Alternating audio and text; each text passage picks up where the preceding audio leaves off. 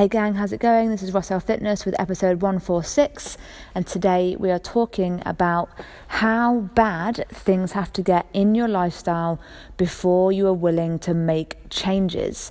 I know that I'm terrible at this. I know that I've put off things that need to be addressed and changed for sometimes years.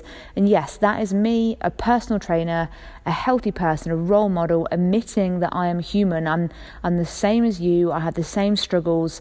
And I, I do think it can help you if you can see and hear that everyone, even health professionals like me, find this stuff hard sometimes. So we've we've all been on our own journey of discovery and learning. You might be into your journey by a few months or a few years, or you might be right at the beginning. So, I, I've personally spent the last eight years since I graduated learning and digesting information about health, fitness, weight loss, and, and well being.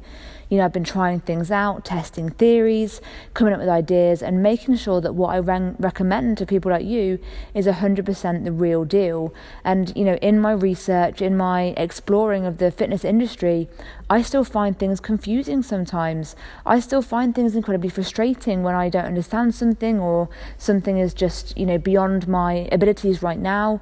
I still go around in circles, or at least I feel like I am sometimes. So, the way that you are feeling right now, your frustrations, your irritations, your annoyances about the slow rate of progression and maybe the lack of results that you're seeing, these are completely normal feelings. And, and what we have to realize is, is that we will come to the idea of changing on our own timeline.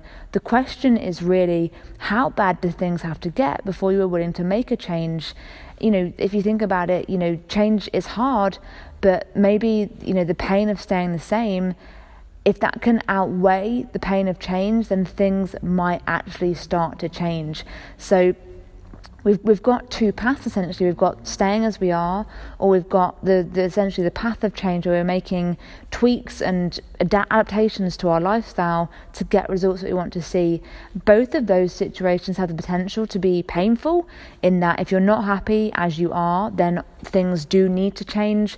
But the fear and the, the doubt and the worry about changing can also be painful. So the answer to the question is essentially when the pain of staying the same outweighs the pain of changing, things will then start to change in your lifestyle.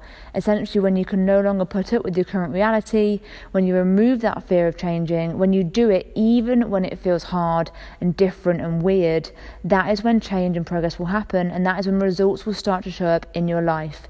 And until then, things will remain the same for you, and you just have to ask yourself, are you okay with that? Are you okay with things staying the same right now? Are you okay with the same level of energy? Are you okay with the right with, with the level of confidence you have right now?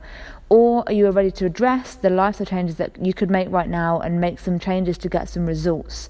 So you decide where you're at right now. You have to be ready to make the changes. You have to be in the right place at the right time. And if you're in that place right now, let's talk about it. Visit the site at www.rossellfitness.co.uk forward slash audit, A U D I T audit and let's talk about it. Let's get you onto the next stage of changing.